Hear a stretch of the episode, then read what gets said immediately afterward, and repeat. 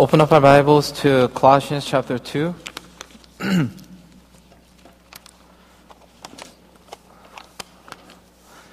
uh, before I begin uh, reading the Bible, I just wanted to share a personal story, uh, something that happened at my house uh, this week. Um, and whatever I share, please uh, keep it in here, kind of like the Oikos rule. Whatever is shared in here, you don't go out and uh, share with other people because it's very important. It matters to our family. Um, so this um, was it Wednesday or th- uh, Tuesday or Wednesday? Uh, my son he had to go to bathroom, so he went. Um, you know, before we went to pick up uh, my daughter at a bus stop, he went to the bathroom and he was done. And throughout the whole time when we were walking to the bus stop, he didn't feel too comfortable. And I was like, "What's wrong?" He said, "My stomach hurts." I was like, oh, okay. Do you have to go again? He's like, I don't know. And we just, said, you know, went and came back. And as soon as we came back, he said, you know, I'm not feeling that well. And my wife was, wife, wife came back. She was in the shower.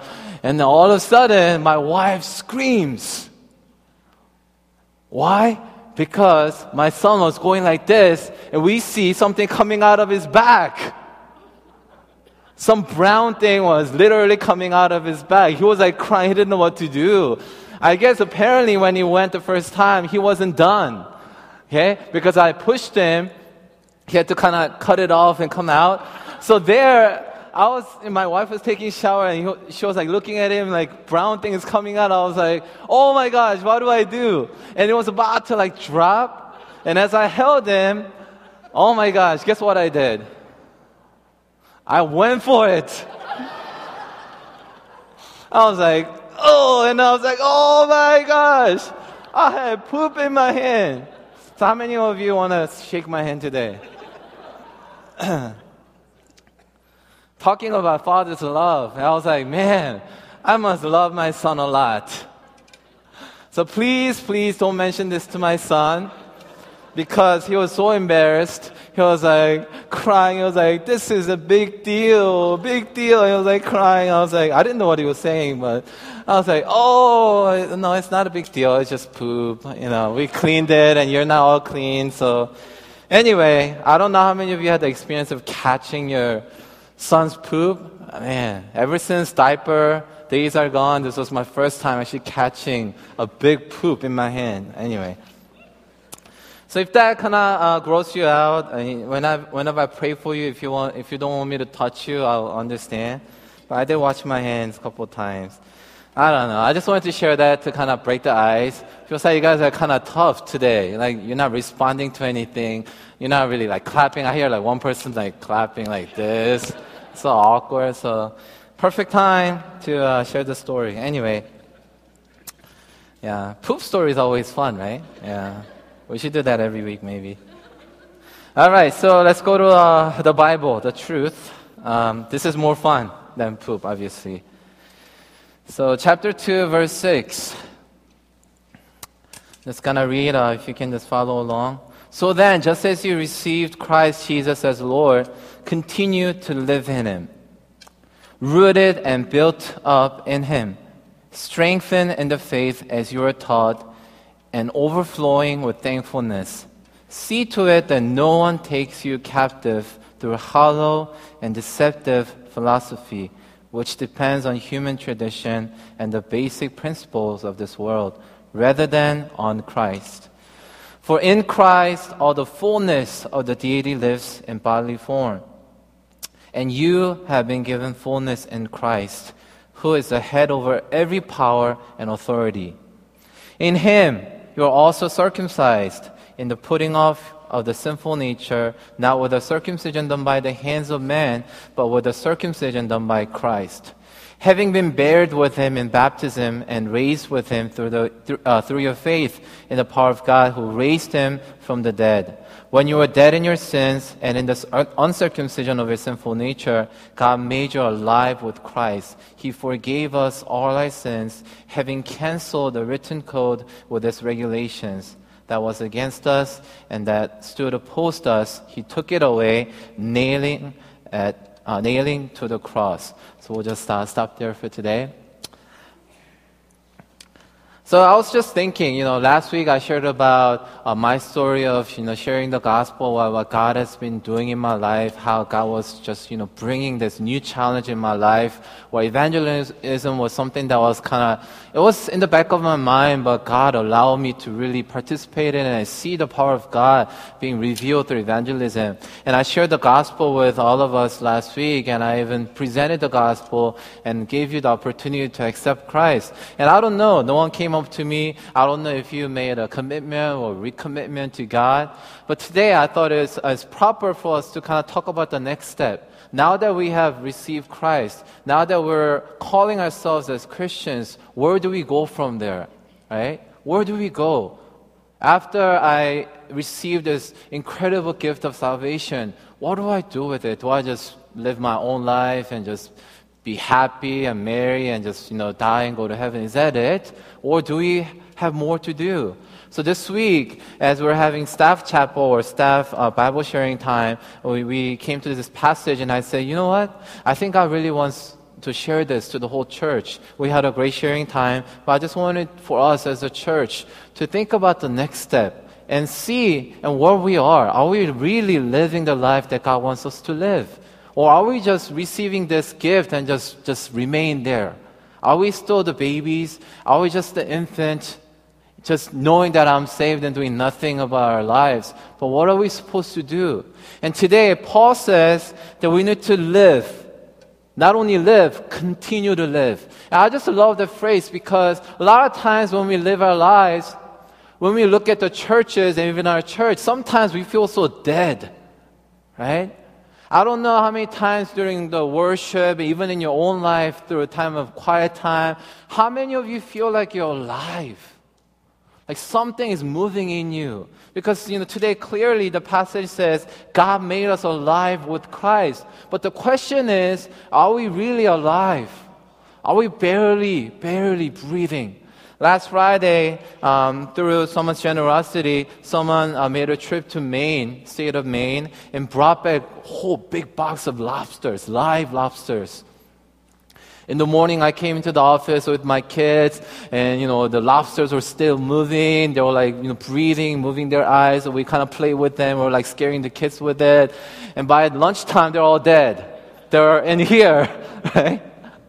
I think a lot of times, you know, when we, when we see our lives, I feel like God is watching us and seeing kind of like the lobster goes from being alive, you know, moving and slowly, slowly fading away. And we put them in the, the, uh, the what do you call that, pot and they're just like slowly, slowly dying, right? I feel like that's how we live sometimes. We have no energy. Worship is not exciting anymore. The word is not convicting our hearts anymore. What's, what's wrong? What's wrong with our hearts? When Bible says that we need to continue to live. So how can we live like that? How can we continue to live and feel like we're alive every day? Because Bible says that we are alive. That is the truth. That is the truth. But we're not really believing in that truth. We're not living like the truth that's being proclaimed in our lives. So when I read that, yes, we need to continue to live in Him. And what does that mean? If you can just follow along with the outline that I have there. First, in order for us to continue to live in Him, we need to be rooted and built up in Him. And most of you, you're probably driving around or coming to church, maybe going to work. I don't know what kind of neighborhoods you live in. Uh, if you live in a neighborhood like mine, I actually live right behind the uh, park here, the Black Hills Park. So, you know, throughout the winter, it was like just white, you know, no trees, you know, trees all died. The, the um, leaves all fell, so it was kind of like white. It wasn't that beautiful. But I remember when I first moved into the house, I went upstairs to the bedroom and I looked outside the window. I was like, wow. You know, the Psalm 23, there's just pasture and trees everywhere, green everywhere. It was just so beautiful. Because, you know, spring represents life, right? Did you feel this morning driving to church like something alive? Like this world is just coming alive. After a long winter, we had snowstorms, snow, snow, snow, snow closing days, and you know, we're so depressed. We're all home, being bored. We all love snow, but you know, just the life, just concept of life and seeing green everywhere, flowers blossoming everywhere, it just gives us this life, right? I think it's so beautiful, right? So as the spring came, up, came about, we see beautiful trees come alive, colorful leaves come back, and cherry blossom, even though the tree, uh, cherry blossom event has ended, I still see the cherry blossoms coming out everywhere. It's just so beautiful, right? And even the grass. When I used to live in my dad's house, my, my parents' house, I had to mow the grass. I used to hate the grass. How many of you help out mowing the grass or you, you yourself do it? How many of you love seeing grass grow? Not many of us do. But now that I live in a townhouse, I don't have to cut the grass. I love seeing the grass. I'm like, yes, I love it.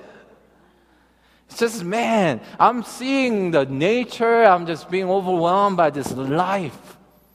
Right? So I enjoy them. And I'm just reminded of the image of Psalm chapter 1 where God says, Blessed is the man, and he says, a tree that is planted by the stream of water. Right? So we see just trees just blossoming, and which yields its fruit in season, and whose leaf, leaf does not wither. So we see all this is happening, and I see the image of Psalm chapter 1. But then I think about that, and I'm saying, did anyone water the trees? You know, when we, when we drive around the neighborhood, not many people take care of the forest. They just, you know, the falls. When fall comes, the leaves turn colors and they fall. And then when the spring comes, they just become alive again and they become green. And they just go through that cycle.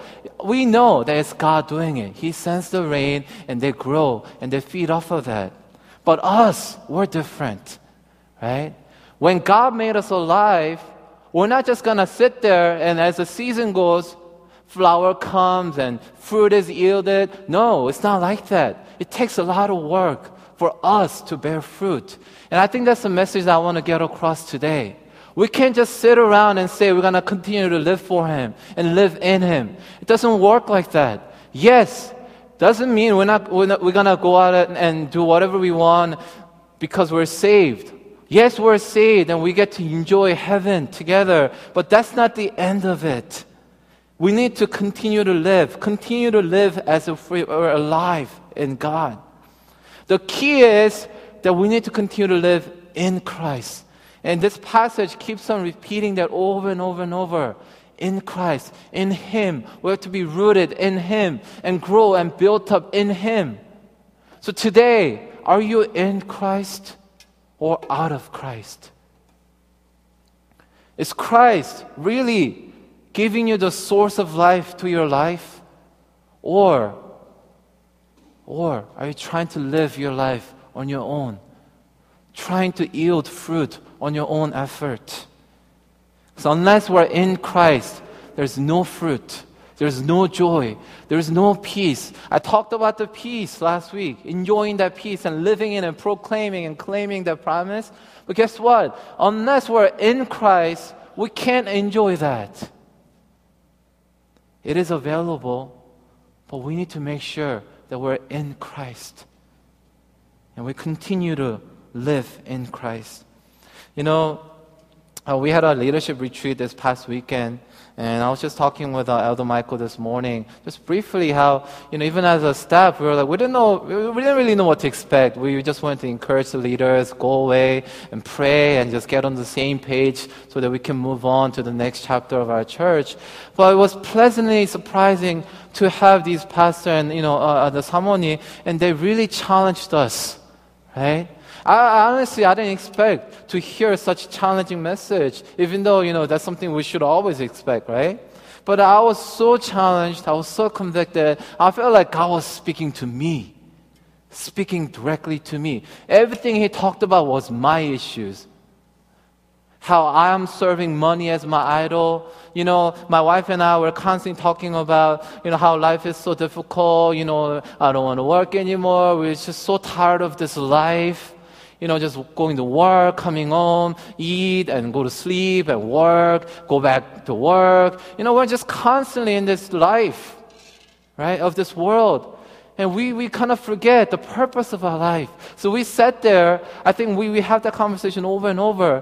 What are we to do? Are we supposed to go out to missions? Because we know when we're single, we have that calling in our lives. So God, when's the timing? When are you going to send us out? Because when we look at our lives now, I don't know. I don't know. We can't really see beyond the problems that we're facing every day. So I was struggling. Am I just holding on to the things I want to enjoy and not willing to give up because I'm so scared that I'm going to lose everything? And the missionary's wife talked about even little kids. Am I willing to go out to missions field and give everything to God and trust Him that He's going to take care of everything? Mean, that's something that I'm just constantly, constantly worrying about and pondering about, talking to my wife about. And at the retreat, there I was, listening to the message. I was so convicted. I felt like God was saying, Brian, I brought you here for a reason. Did you know before the retreat, I was so tired that day. Since morning prayer, you know, I was gonna go home and maybe take a nap so I can drive over there and, you know, have a nice retreat. I was so tired physically. I was like, oh my gosh, you know, we're gonna have to service, go through service again. And my heart was not in the right place. But throughout the whole retreat, God just convicted me convicted me that it was Him who brought me there. So even today, I don't know why you're here today, but God brought you here today. God brought you here today for a reason. Why? Because He wants all of us to not live like the rest of people out there, to just barely making a living just barely living because we have to live. Wake up and go to work without no purpose in life. Oh, I have to go to work again. It's five o'clock. Oh, I need to do my QT. Okay, I'm just gonna do it. Check it off. Okay, I come back from work and go home. I take care of the kids, put them to sleep. Oh, oh wait, wait. I need to read a Bible chapter at least, right? Read the Bible and go back to sleep. That's the, the vicious cycle that we're living in. That's not the purpose of God for our lives. There's so much more to it. So when we're praying, one of the things that the pastor's wife said that really, really woke me up was she said, I don't know why she said it because I, I remember I was falling asleep. I, I guarantee I was falling asleep because the prayer time was really long. And I was like just praying and kneeling down. I just don't remember anything, but all of a sudden I woke up because she said, We will not die, we will live. All of a sudden I just woke up. I was like, I might have been, you know, I, I might have been praying, but I fell asleep, I think. But she said something along the line. I don't even know what she said before, but she said, We will not die. We will live. I think she said a couple times, and I said, Wow, wow. Because I felt like I was dying. I felt like something was not alive in me. But then there she was. There God was, speaking through her and just waking me up. I literally woke up from my sleep and my heart just jumped. My heart just jumped and said, That's right. That's right. I'm not dead. Why am I living like I'm dead? Why am I believing like I'm dead? Why am I believing in the things that world is just bringing to me? When God says I'm alive in Him. When God says there's future. When God says there's a promise that I can hold on to. Even as a pastor, I'm here on the pulpit, I'm preaching hope, I'm preaching, you know, let's enjoy peace. I struggle so much, even as a pastor, to enjoy that joy and peace. I'm sure all of us do. So it was so significant moment of my life for God to say, you know what, Brian? You will not die. Even if you give up everything for me, guess what? I'm holding onto your life. You will not die. You will live. And that was such a big confirmation for me. You know, I really wanted to cry at the retreat. I don't really cry because you know, I'm a strong man. You know, I don't like to cry, but you know, there are a couple moments, like times that I cried. I cried at the wedding, uh, you know, things like that. But when I watch drama and movies, I never cry. You know, because I'm a I'm a man. Men don't cry, right? But you know, like I was at the retreat. I was like just so overwhelmed. I was so overwhelmed by this conviction and challenged by God. And I was just sitting there. I literally broke down, but I was like, oh, I need to get myself in check, you know. It was, it was a good time. I'm sure all the leaders were there felt the same. But the point I want to get across is that we're not going to die. We're not meant to die here on earth. Yes, we'll physically die, but God says we're alive. We're meant to live a life and life to the fullest. You know, today as we read down, God will say, God will compare this human philosophy, right? He says, see to it that no one takes you captive through a hollow and deceptive philosophy. And then if you go down to verse 9, he says, for in Christ, all the fullness of deity lives in bodily form. And verse 10, you have been given fullness in Christ. Just a comparison between this worldly hollowness and deceptiveness. And in Christ, there's this fullness. I think a lot of times we are, we're so fooled because we look at the world and say, that's what I want. But if you go deeper and deeper in there, there's nothing inside. It's just a mere appearance. If you go down the chapter, I think verse uh, 20 and on, there's actually a phrase that says, it just gives a mere appearance. It just looks good. The more and more you go into it, there's nothing valuable for us as Christians. But we're fooled, we're deceived. That's why Paul says, Watch out. See to it that no one takes you captive. You know, even at the retreat, it was such a big confirmation because I was kind of wrestling with this passage. God, what do you want me to speak to the church? It was a confirmation from God to say, you know, we're, in many ways, we're living as a captive of this world. We're kind of in this bondage. This world has a grip of us. It makes us to believe that everything in this world is all we have. When God says there's so much more. There's so much more. Only if you can see beyond the walls that you have built up for yourselves. Only if we can see the future that God can bring about in our lives. So as we're rooted and built up in Him, the result that comes into our lives is we're going to be overflowing with thankfulness, Paul says. Are you a thankful person? I remember in Thanksgiving, you know, when we go through Thanksgiving season, we're so thankful. We thank God for everything in our lives, little things and big things. You know, thankfulness, overflowing with thankfulness is a sign of life. If you really want to know whether you're dead or you're dying inside or you're so alive and you're full of life in you, you can maybe look back your life. Am I thankful? Am I giving God thanks for everything in life? If you are full of thankfulness, then you have life. You are enjoying that kind of life. But then, if your life is full of complaint, bitterness, and negative attitude towards everything, maybe, maybe it's a sign and a warning that something is dying in you and in us. As a church, are we thankful to God for what we have? Are we giving God the glory for what He has done already? Or are we constantly looking for more when God has already given us so much? So much we can enjoy. So we need to look at our lives. And Paul says that we need to be strengthened in the faith as you were taught. I think a lot of us, when I ask you, maybe one by one, you probably say, Yes, I learned a lot of stuff. I learned a lot of passages over the years. I went through Sunday school all my life. Come on, I know everything. Come on, I heard these messages before. Of course, I know how to give thanks to God. Of course, I know how to give God glory. I know our life is to give God glory. We're all taught the same thing. And we don't want to hear it anymore sometimes. But the question is are you being strengthened in the faith as a result of the teaching that's happening in your life? Is your knowledge helping you to be strengthened in your faith? Otherwise, it's just head knowledge.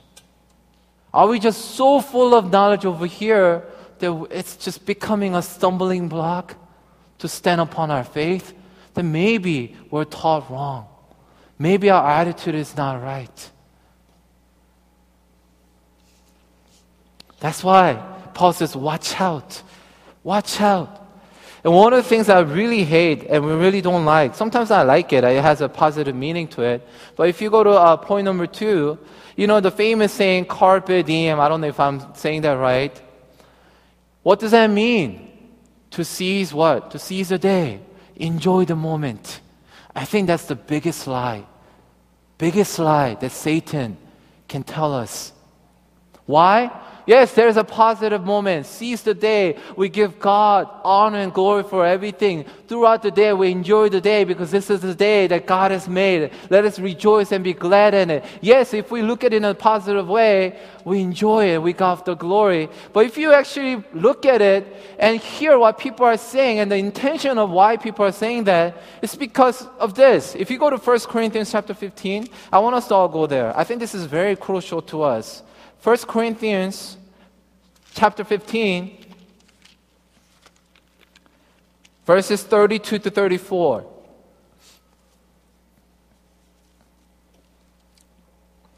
It says this If I fought wild beasts in Ephesus for merely human reasons, what have I gained?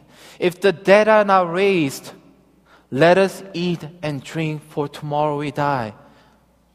Isn't that carpe diem? Seize the day. But Paul says, do not be misled. Bad company corrupts good character.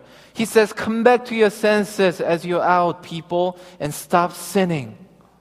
Why does he say this? He's trying to make a point. There's so much more than this life. There's so much more than just seizing this moment and enjoying this moment for tomorrow we die. Because this world will tell us exactly that, right? Enjoy your life. You deserve it. You deserve to enjoy your life. Go have some fun. Why worry about tomorrow? It gives us a sense of entitlement, of just us living a life of whatever we want to do. As long as you're happy, that's fine. But that's not what God teaches us. What does it really mean to seize the day? It means that we take every moment and make it an opportunity to glorify God. We do not waste a moment of our lives. We take that moment as an opportunity to honor and glorify God in all that we do. That's what it means to honor and enjoy the day that God has given us. So we're being fooled, we're being misled by this hollow and deceptive philosophy, this human tradition. And we take the sayings of this world, the knowledge and wise sayings of this world, and, and consider that higher than the truth of God's word. And that has to be a red flag right away. So today, if your motto is enjoy the moment, let's just do whatever we can do today Enjoy the moment. For tomorrow we all die. If that's you, I challenge you. Challenge you. Number two. So, what does human tradition and basic principle of this world look like? And what does that do to us? Is I list, list a couple of things. There are so much more in it, but I just wanted to list a couple of things to just point it out. I just love this verse 18 uh, if you can just go back to um, Colossians, verse 18 says this. We didn't, we didn't read this part. Do not let anyone who delights in false humility and the worship of angels disqualify you for the prize. Such a person goes into great detail about what he has seen, and his unspiritual mind puffs him up with idle notions. So, just a picture of us running the race. Paul says we're all running a race together until we meet Jesus Christ face to face. So just imagine, you, you probably seen Olympics, right? They're just getting ready to run. And the, when the gun goes off, they run. But you know the rule, right? They have to what? Stay in their lane. If they're running and all of a sudden, oh, I feel like going to the next lane, guess what? All their work, all their training they put together to get to that point just goes out the window. Why? Because they'll be disqualified disqualified. Just imagine how awful, how terrifying that will be for a person who's so ready to walk right into the tape finish line. And yet, because he stepped over that line, simple line, he's disqualified. I think in the same way, this world and its deceptive ways is making us and causing us to be disqualified. And that should scare us. That should really, literally scare us. You know why? Because we don't want to be disqualified. Our desire is to be not only qualified, we want to stand before Christ and say, and hear Him say, Well done, good and faithful servant. You have done well. Isn't that our desire even today? Isn't that why we live this life, even though when things get tough? Isn't that our motivation to stand before God and hear Him say, Well done, my faithful servant? We don't want to be running the race be affected by human tradition and deceptive philosophy and basic principles of this world disqualify us for the prize. Because we all want to get that prize that God has for us. Verse 19 says, He has lost connection with the head, from whom the whole body, supported and held together by its ligaments, Right? Who is the head? Who is the head? Jesus Christ. You know, one thing that happens is as we follow the deceptive knowledge and human traditions of this world, something that happens is disconnection.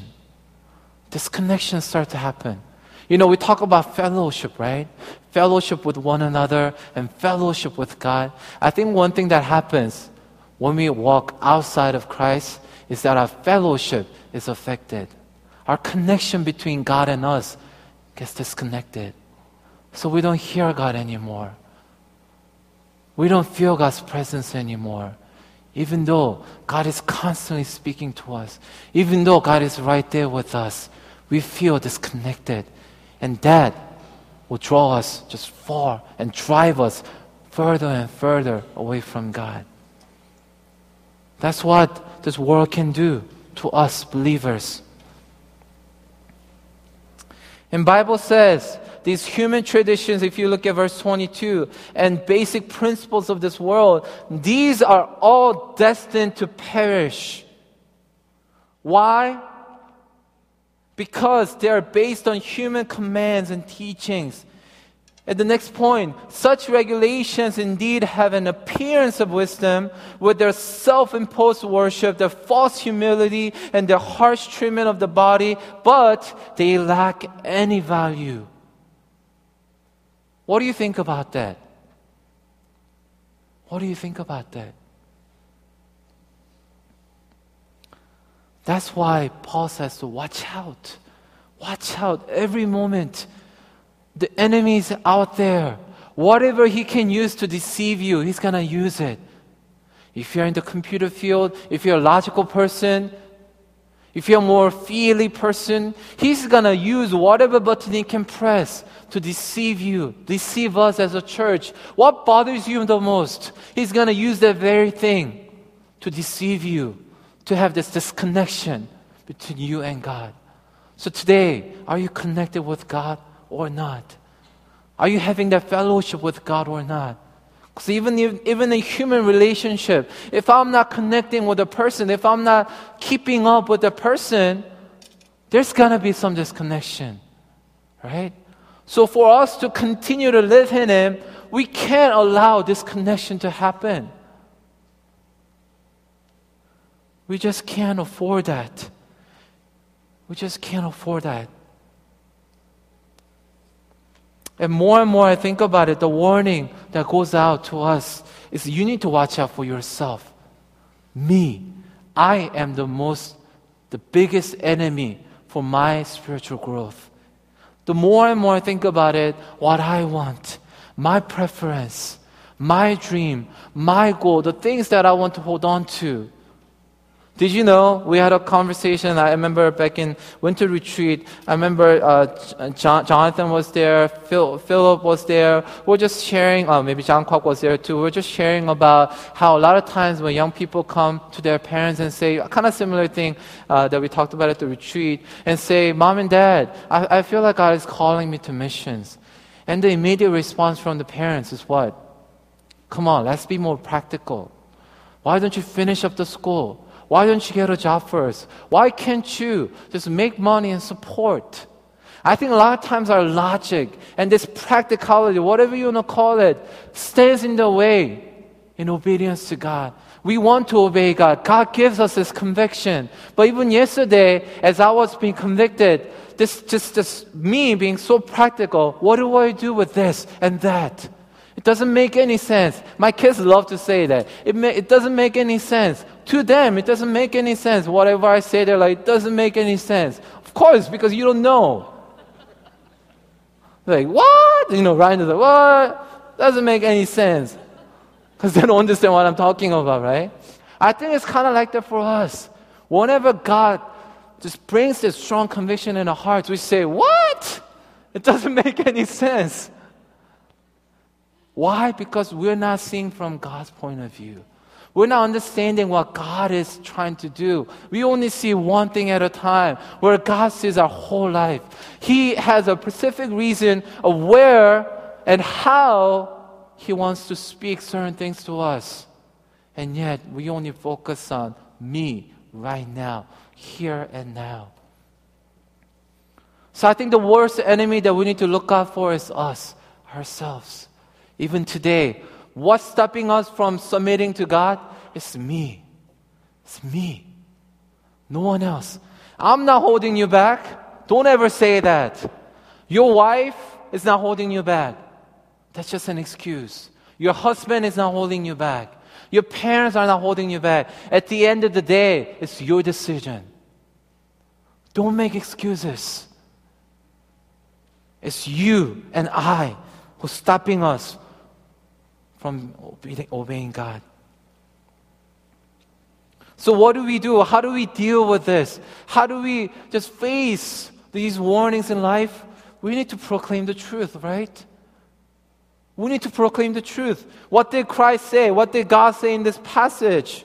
Right? He said, I have already given you the fullness of Jesus Christ, fullness of Christ. Right? So don't go for that hollow. Don't go for that cheap stuff. I have this expensive, nice stuff for you. Right? How many times we talk about picking fast food over steak? I don't even have to talk about it. But a lot of times we do that. We choose the hollow and deceptive principles of this world where God has this rich truth and knowledge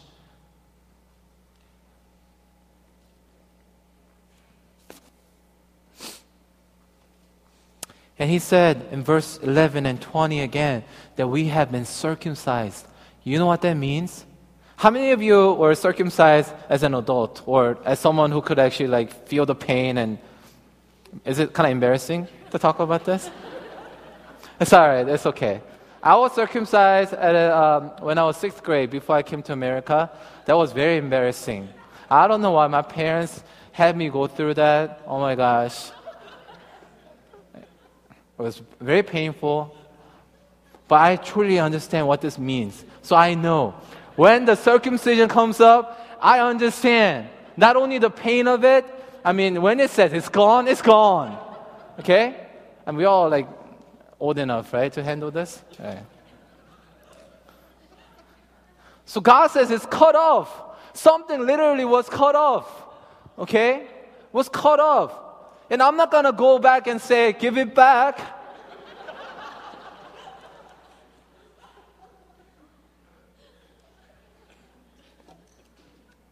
It's no more. It's not there anymore.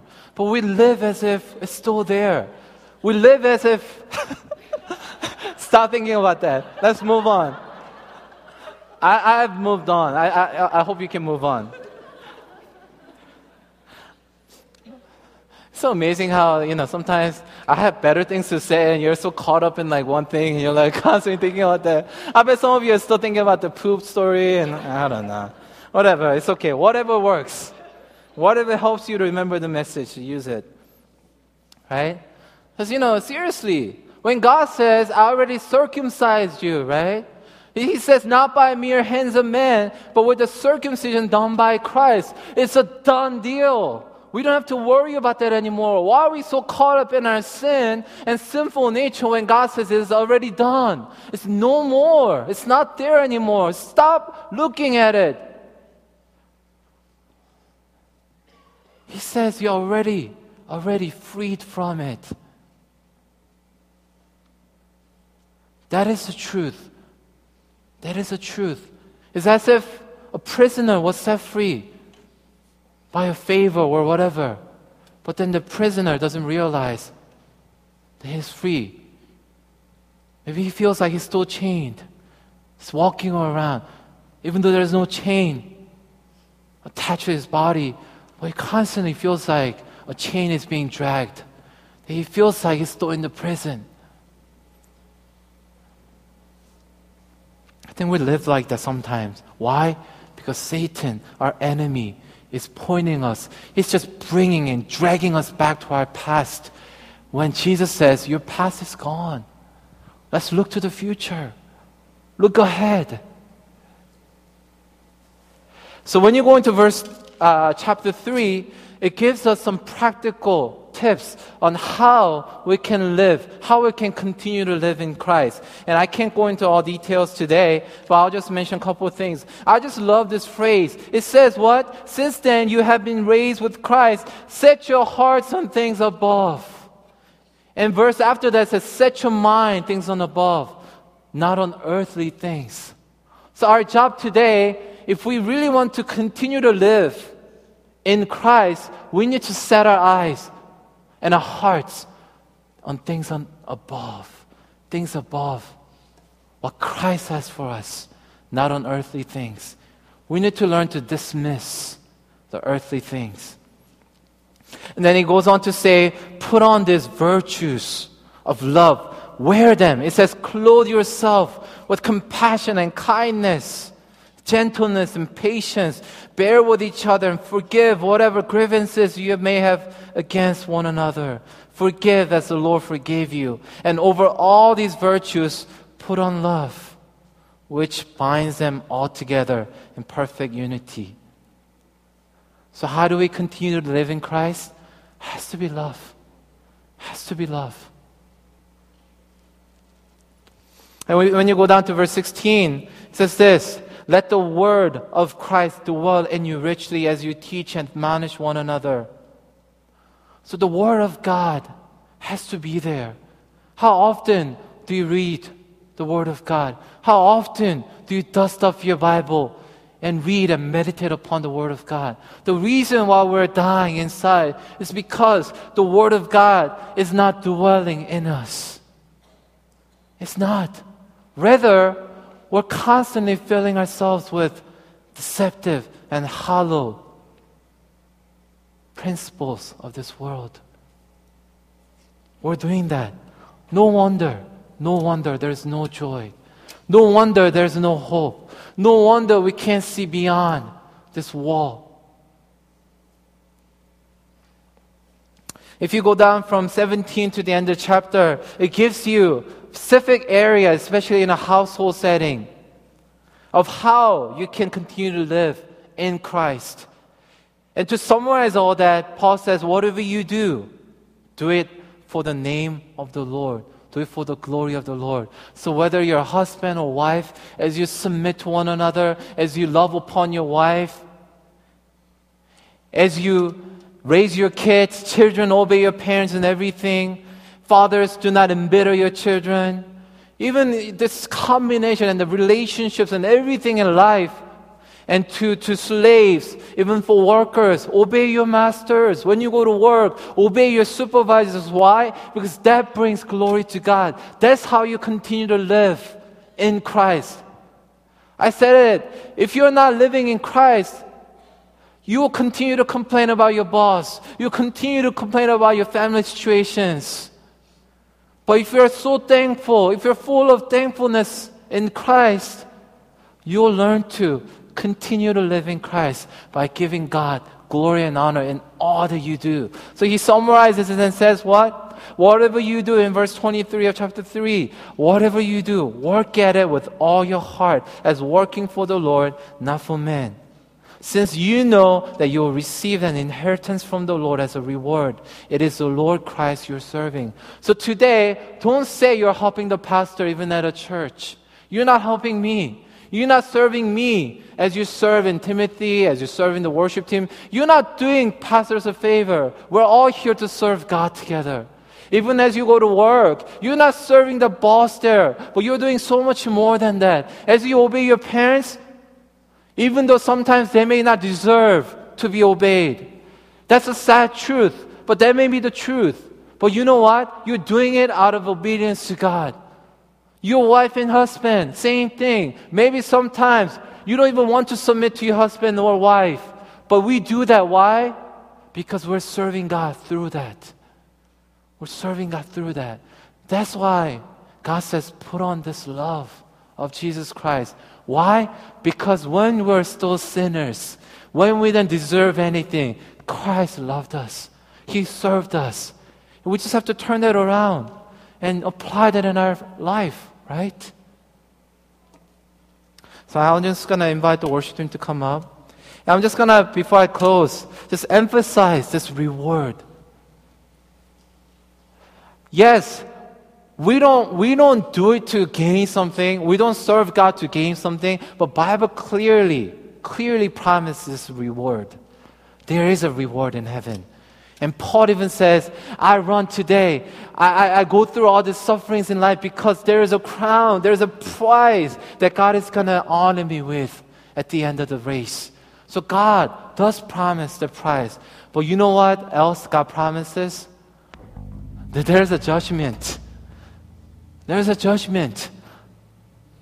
If you go back to verse 8, it says wrath, right? Is it verse 8 of chapter 3? But now you must rid yourself with all such things as these anger, rage, malice, slander, and filthy language from your lips. Um, did I put down the wrong? Oh, verse 6. I'm sorry, verse 6. Because of these, these he's talking about verse 5 sexual immorality, lust, evil desires, and greed which leads to idolatry and things like that, right? Because of these, verse 6 says, the wrath of God is coming. Church, let's remember, yes, there's a reward in heaven, but there's also judgment in heaven. The judgment is not to send you back to hell. No, that's not the judgment I'm talking about. Us believers, God's gonna ask us. God's gonna ask us to keep an account of our life. And He's going to ask a question. Even this morning, I was sharing with middle school students. God's going to ask you, What did you do with your life that I blessed you with? What did you do with your new life? The blessings I gave you. Did you share it with other people?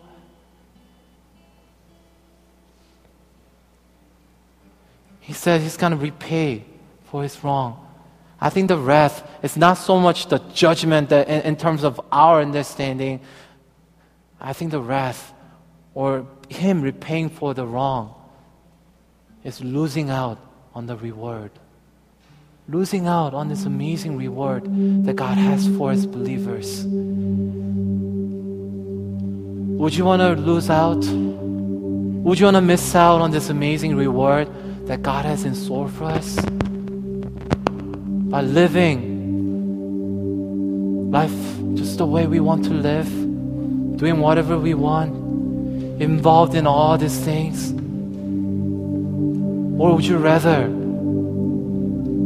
put your life in Christ and live to honor God and continue to run the race with endurance? So, as we close, I just want to read, I just want you to close your eyes and just listen to these words. We know these words from Hebrews chapter 12 verses 1 and 3, 1 through 1 through 3. Therefore, since we are surrounded by such a great cloud of witnesses, let us throw off everything that hinders and the sin that so easily entangles, and let us run with perseverance the race marked out for us. How will we do that? Fixing our eyes on Jesus, the pioneer and perfecter of faith, for the joy set before him. Him, even Jesus himself, he endured the cross, scorning his shame, and sat down at the right hand of the throne of God. So think about him. Consider him who endured such opposition from sinners, so that you will not grow weary and lose heart.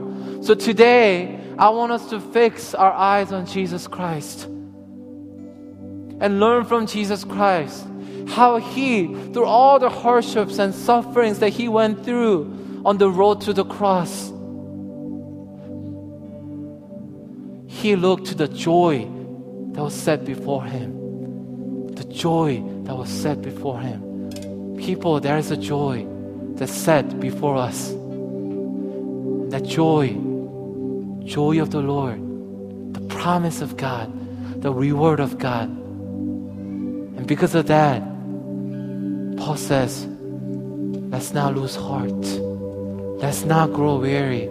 So today, if you are so tired of your life, you don't know if whether you can continue to live in Christ. You try so hard to obey God, to live for God, and yet nothing seems to change.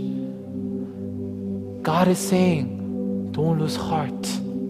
Continue to run the race with endurance. And whenever you feel like you want to give up, consider Jesus Christ. Think of Him. Remember Him. How He, for the joy that was set before Him, endured the cross. I think that has to be an encouragement to all of us today. Amen. Let's all stand. So today I wanted to uh, sing, were you able to? Marvelous Light.